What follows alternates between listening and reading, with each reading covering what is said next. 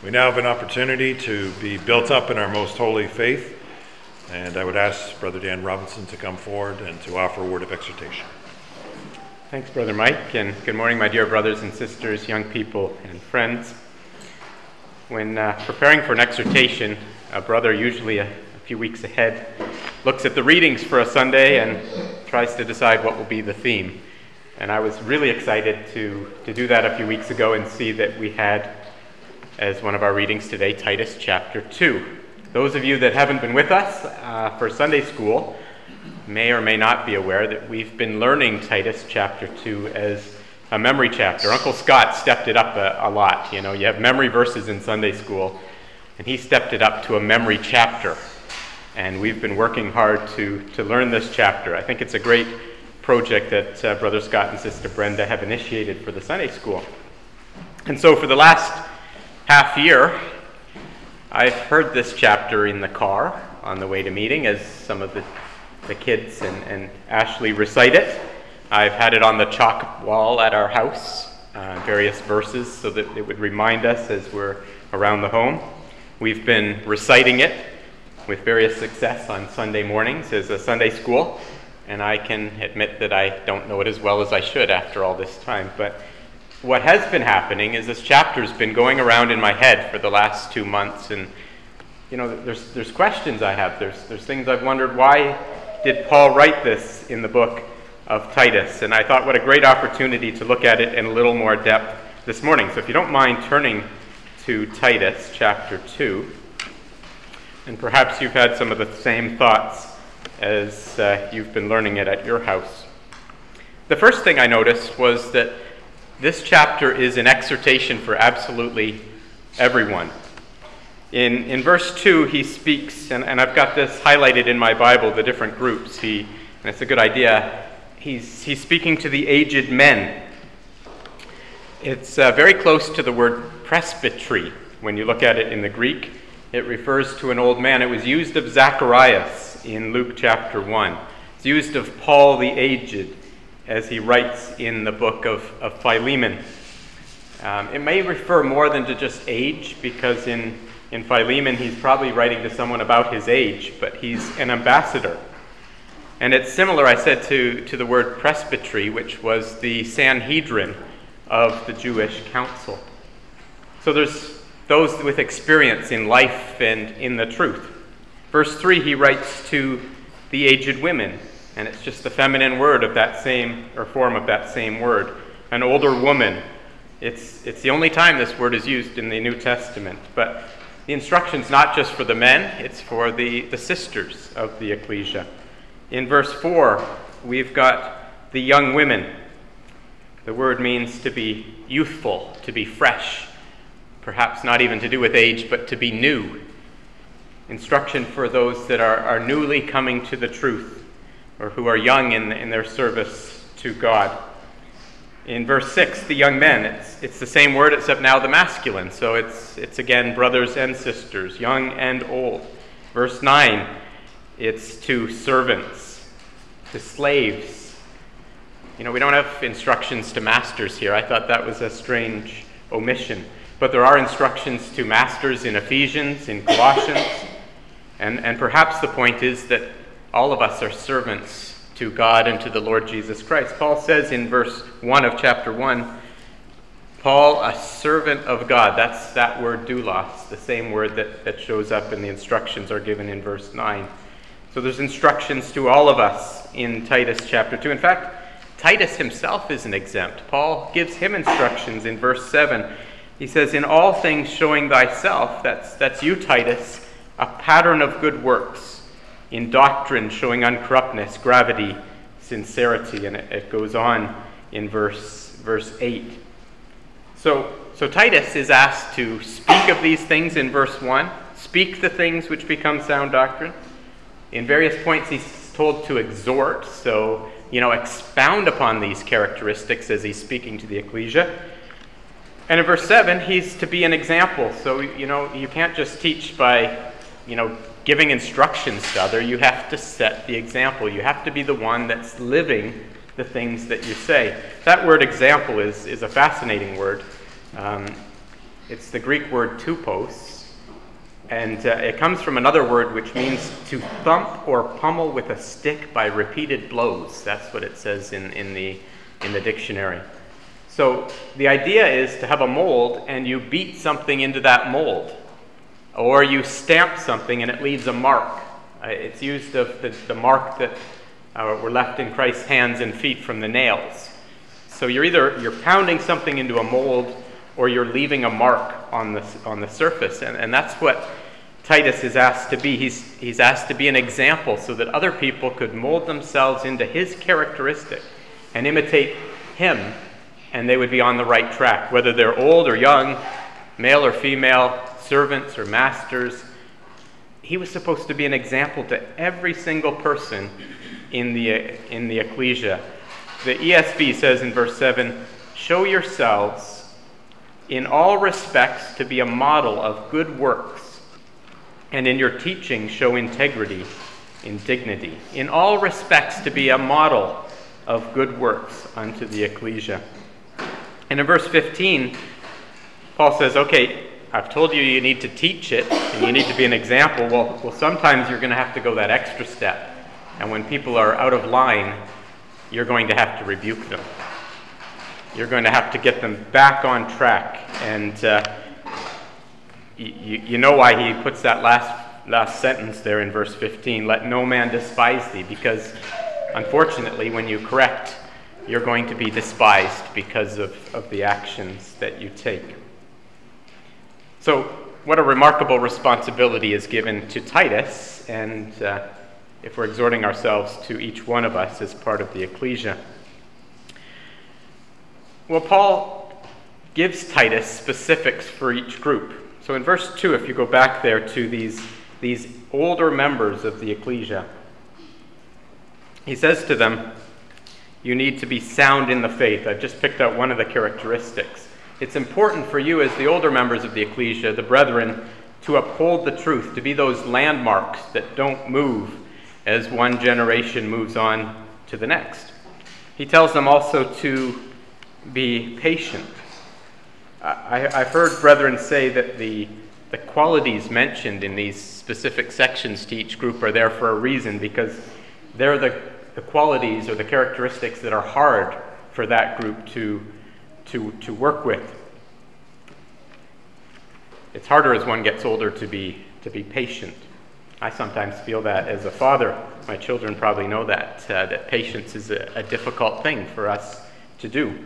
But that's what he exhorts the older brethren to have. And he says that they should be cheerful. If you look up that word in Strong's, it's not just patient, but to be cheerfully patient to remain positive, you know, that's taking it to another level that even though you're trying to be patient, you're doing it cheerfully.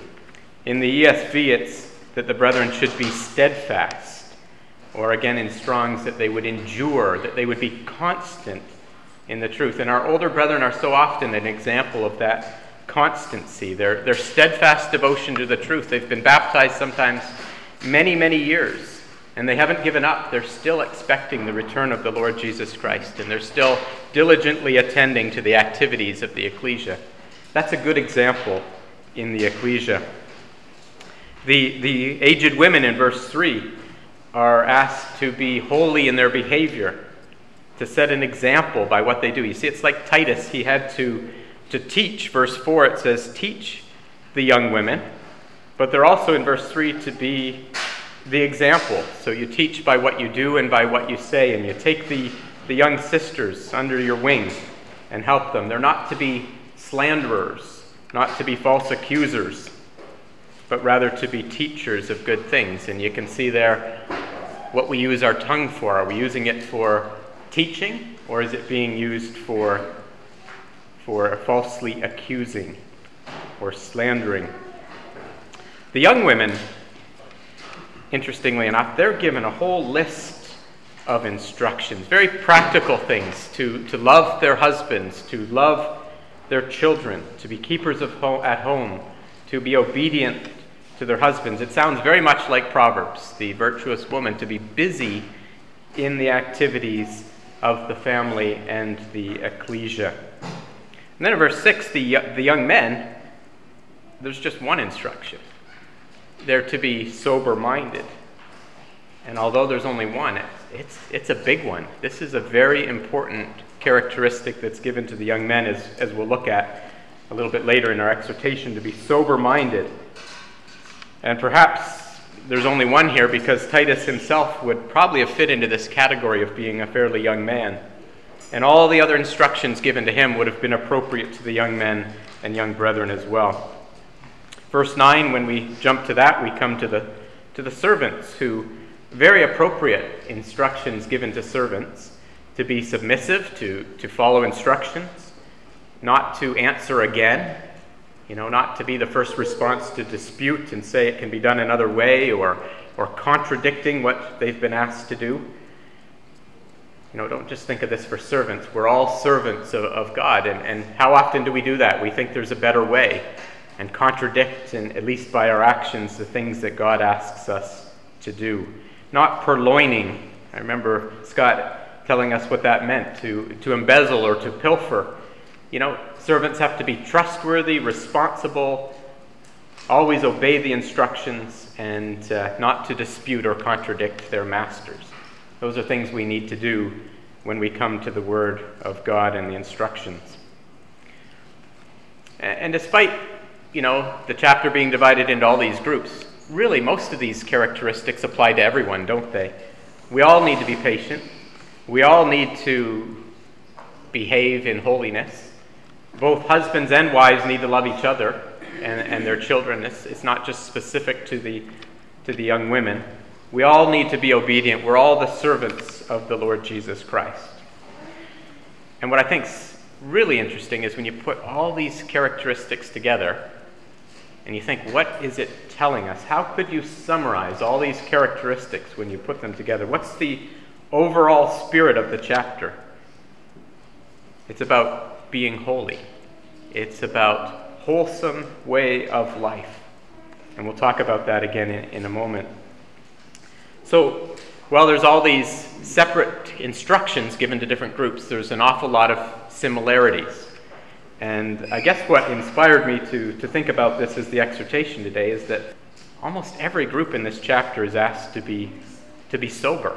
That's, that's one of the things that jumped out at me as we were memorizing Titus chapter 2 is that, you know, it, it kind of makes it hard to memorize, doesn't it, these verses, because some of the characteristics are overlapping and you're just about to add that phrase that you've already said because it seems like it fits.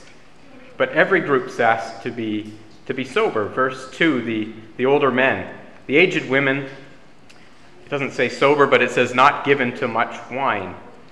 In, in fact, that word given means not to be enslaved to wine. It's, it's almost the same idea of the word doulos for servants. Uh, that's in there in the Greek. The young women are to be sober, verse 4, and the young men are to be sober minded. That really gets to the heart of what, what Titus is being taught here and to teach the ecclesia. In fact, if you search in, in the King James, you'll find that sober appears 15 times in the Bible, and a third of those are here in, in the book of Titus. Um, and four of them are in the chapter that we've looked at. The other is in, in chapter 1, verse 8 so the, the fifth time out of, of five times, it refers to a characteristic of, of the bishops. So the, the bishops in the ecclesia, they also need to be, to be sober. So why is there this emphasis on sobriety in the book of Titus? Well, Crete was renowned as a very base society. Um, it's in chapter, chapter 1, verse 12, the description of, of the Cretans, that they were liars and evil beasts and slow bellies. In fact, there was a, a phrase, I guess, in ancient writings that uh, one lied like a Cretan. They were known for their, their lack of truthfulness and for these other characteristics. Slow bellies is uh, translated elsewhere as, um, in other translations, as idle gluttons. So people who were, you know, busybodies, idle, gluttonous, um, sensual. But I don't know that that's exactly what Titus is getting at as he speaks to the ecclesia. There's, there's really a much broader meaning to sober than just avoiding alcohol. In, in verse 2, when it speaks to the aged men that they be sober, um, in the margin there, it says that they should be vigilant. So, yes, it has the idea to abstain from wine, but it also has the idea to be discreet. In other words, to exercise good judgment. When we drink wine, judgment goes out the window. But when we don't, you know, it doesn't necessarily mean we have judgment. So the, the opposite means that we exercise good judgment. We make good decisi- decisions. We're, we're vigilant. We have a mind that's alert to the things of God and not dulled by, by the world or by wine. As we get to verse 3 in the aged women, it's pretty literal. It, when you look at the Greek, it means not to be enslaved by, by wine, uh, to be dependent upon it. It's, it's a real danger, isn't it, for, for people to get involved in that. But when you come to verse 4 and um, verse 6, it's a completely different concept in the Greek. It, it really doesn't have anything to do with wine when you look up these words in the Greek. It means to have a sound mind. And the word sound is a, a healthy mind. Um, Strong says that it means figuratively to discipline or to correct. That's in verse 4, where you, you teach someone to be, to be sober. You, you teach them to have a healthy mind. It's, it's translated sometimes as self controlled. And so you see, the idea of being sober goes much beyond just avoiding alcohol. And, and you start to get to what this whole chapter is about. It's about keeping our, our thinking and our homes and our lives holy and healthy and surrounding ourselves with things that are godly. We'll, we'll look at a couple other words that come up in this chapter in, in just a moment, but we got to finish in, in verse 6 where he speaks to the young men who are only given one instruction, but that one instruction is, is an awfully big one. It's to be sober minded, that your mind needs to be sound. It needs to be, as Strong says, sane, or to be moderate the same word is in, in Mark chapter 5. Just, just flip over, keep your, keep your hand in Titus. We don't leave it very much in this exhortation, but in Mark chapter 5, verse 15. You know this, you know this story really well with Legion, and how Legion represents a person whose mind is tormented by, by trying to do everything. He's a double minded man who who is, is struggling as a result of that. But when Christ comes to him and interacts with him, in verse 15, there's a very different man that's, that's at the end of the, the healing than there is at the beginning. They come to Jesus and see him that was possessed with the de- devil and had the legion sitting and clothed and in his right mind.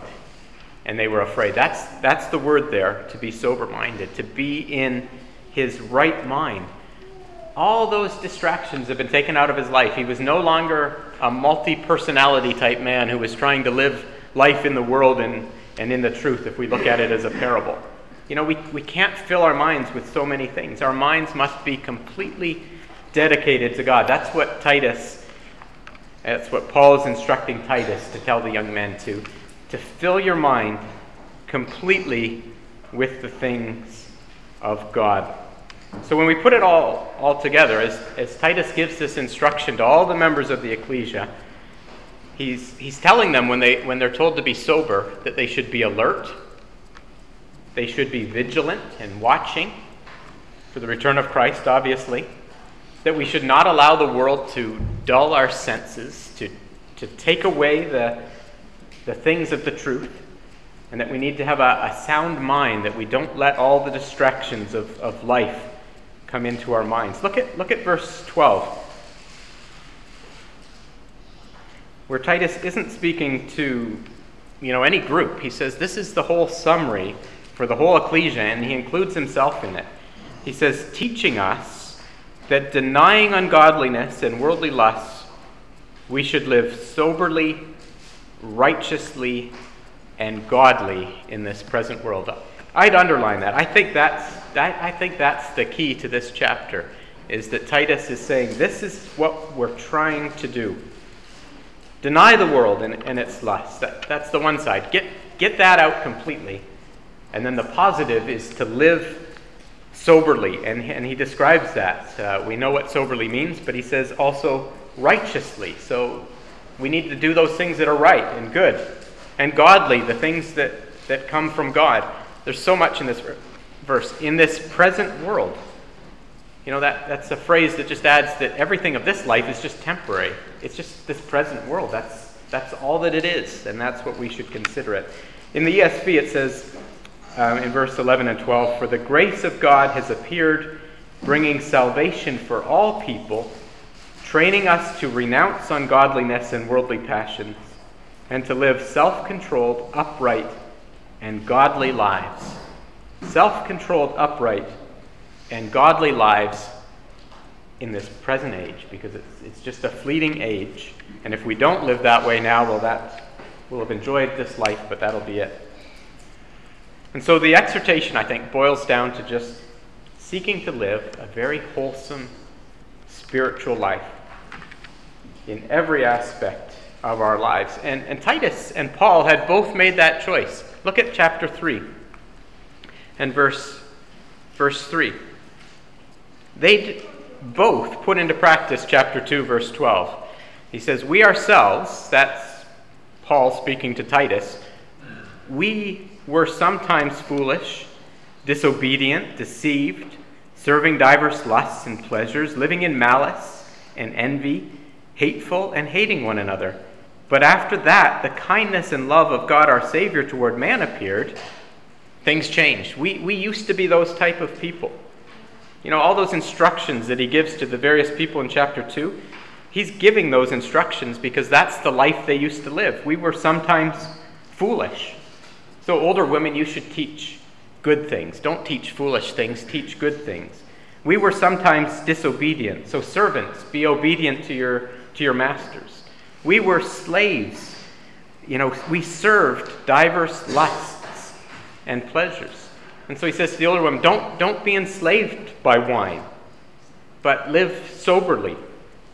All of them were to, to be sober. We, we used to pass our lives in malice and envy. And so the older women were told, don't, don't be false accusers, but be keepers at home. Work diligently in the things of the truth for your family and your ecclesia. Both Paul and Titus, they left that way of life behind. And so the exhortation they were giving was one that they had lived in their lives. There's a, there's a couple other ways that, that Paul demonstrates that this is the tenor of chapter 2, that we should be holy. Uh, look at uh, verse 1 of chapter 2. The word sound doctrine, we, we've kind of alluded to it, that it means to be, to be healthy. Well, the actual Greek word is where we get the word hygiene. That's the word sound, to be hygienic.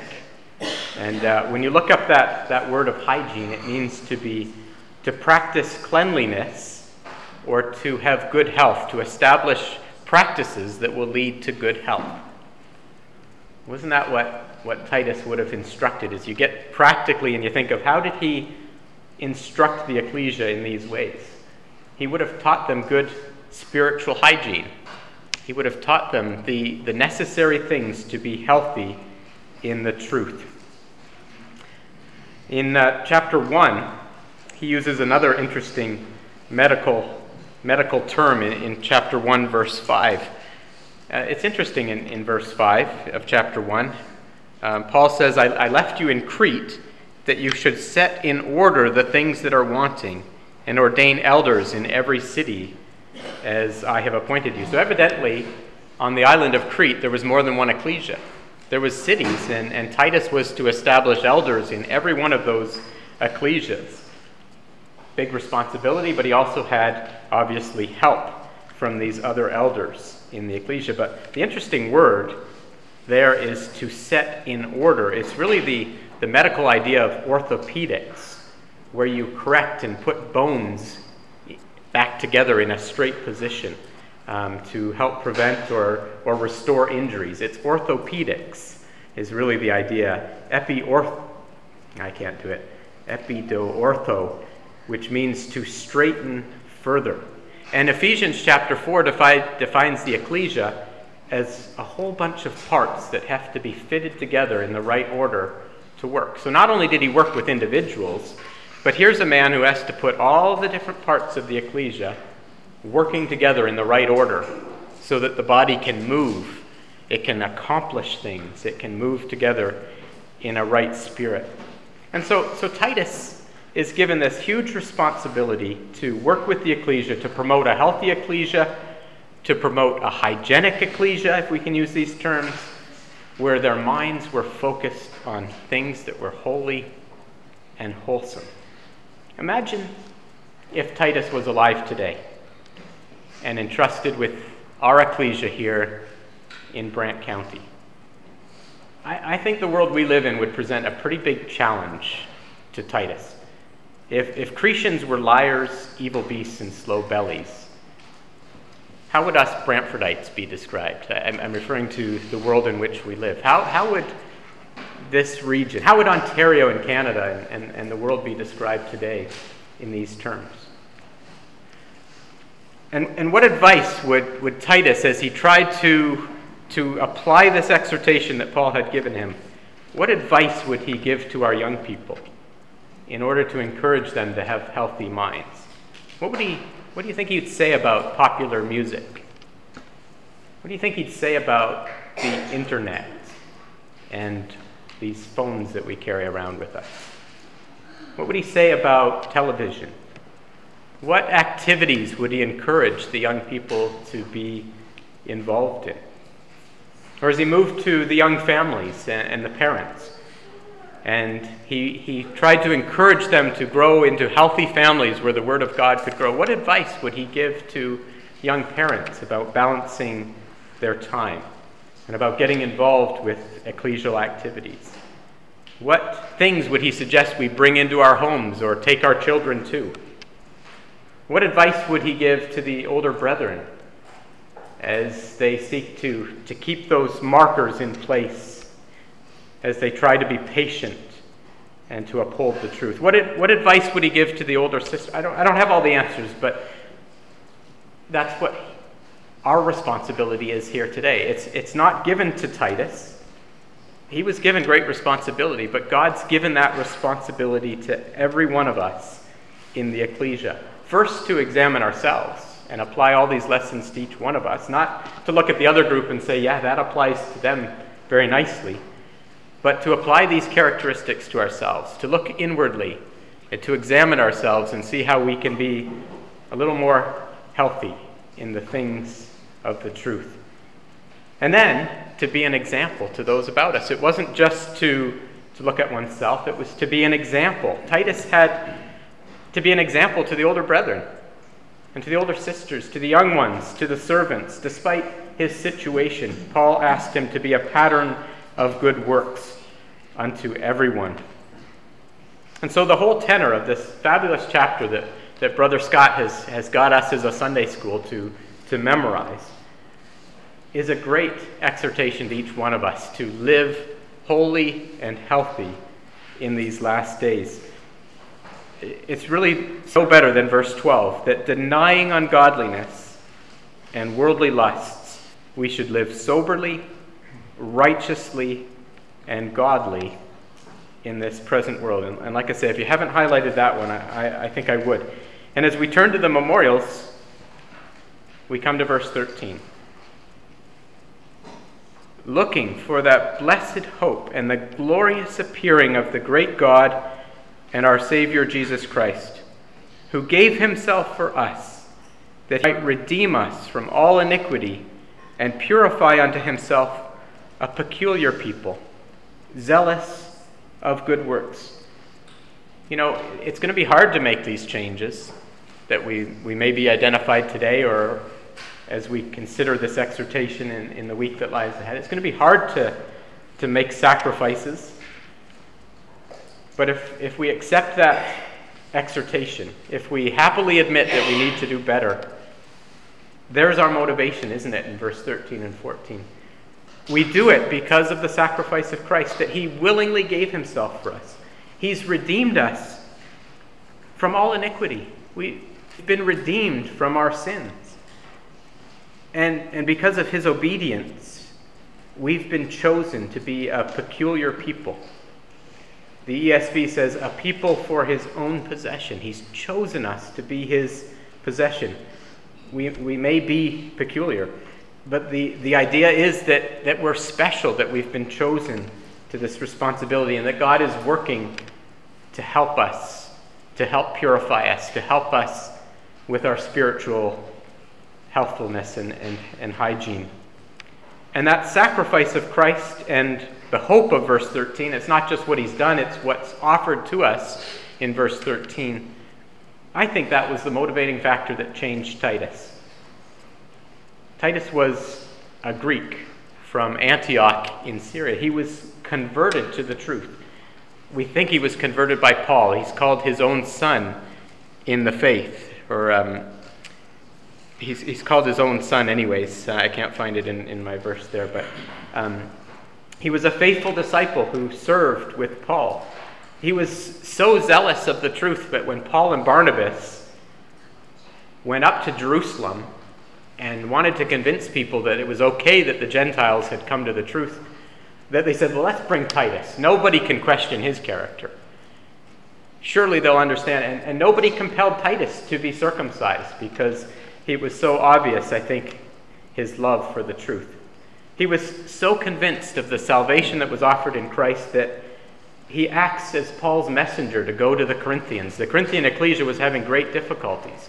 And who does Paul choose to go and to work with them? And, and who comes back with a message that it had worked and that the Corinthians had, had changed? It was Titus. He was so devoted to the work that we believe he was one of the brethren chosen to take the poor fund to Jerusalem as a representative of the Corinthian ecclesia. He's so capable because of how the truth changed him that Paul said, Okay, I want you to be on the island of Crete and to establish the ecclesias that are there. And yet, so close that when Paul needs him, when he's you know, facing death, that he calls Titus to his side but then so critical to the truth that he sends him off on another mission to Dalmatia. What an incredible brother Titus was. And the sacrifice of Christ motivated him to dedicate his life in service to the ecclesia and to others. And, brothers and sisters, as we are about to partake of the bread and wine and, and remember what Christ has done for us, it should motivate us to do the same thing, to completely dedicate our lives to the service of God. And I want to finish with words that I think fit so well with Titus from Philippians chapter 4. Interestingly enough, probably the longest section of scripture I had to learn when, when I was a kid in Philippians chapter 4. We never had Titus chapter 2 um, as a whole memory chapter. But in Philippians chapter 4, finally, brethren, whatsoever things are true, whatsoever things are honest, Whatsoever things are just, this is Philippians 4, verse 8. Whatsoever things are pure, whatsoever things are lovely, whatsoever things are of good report, if there be any virtue and if there be any praise, think on these things. Those things which ye have both learned and received and heard and seen in me, do, and the God of peace shall be with you.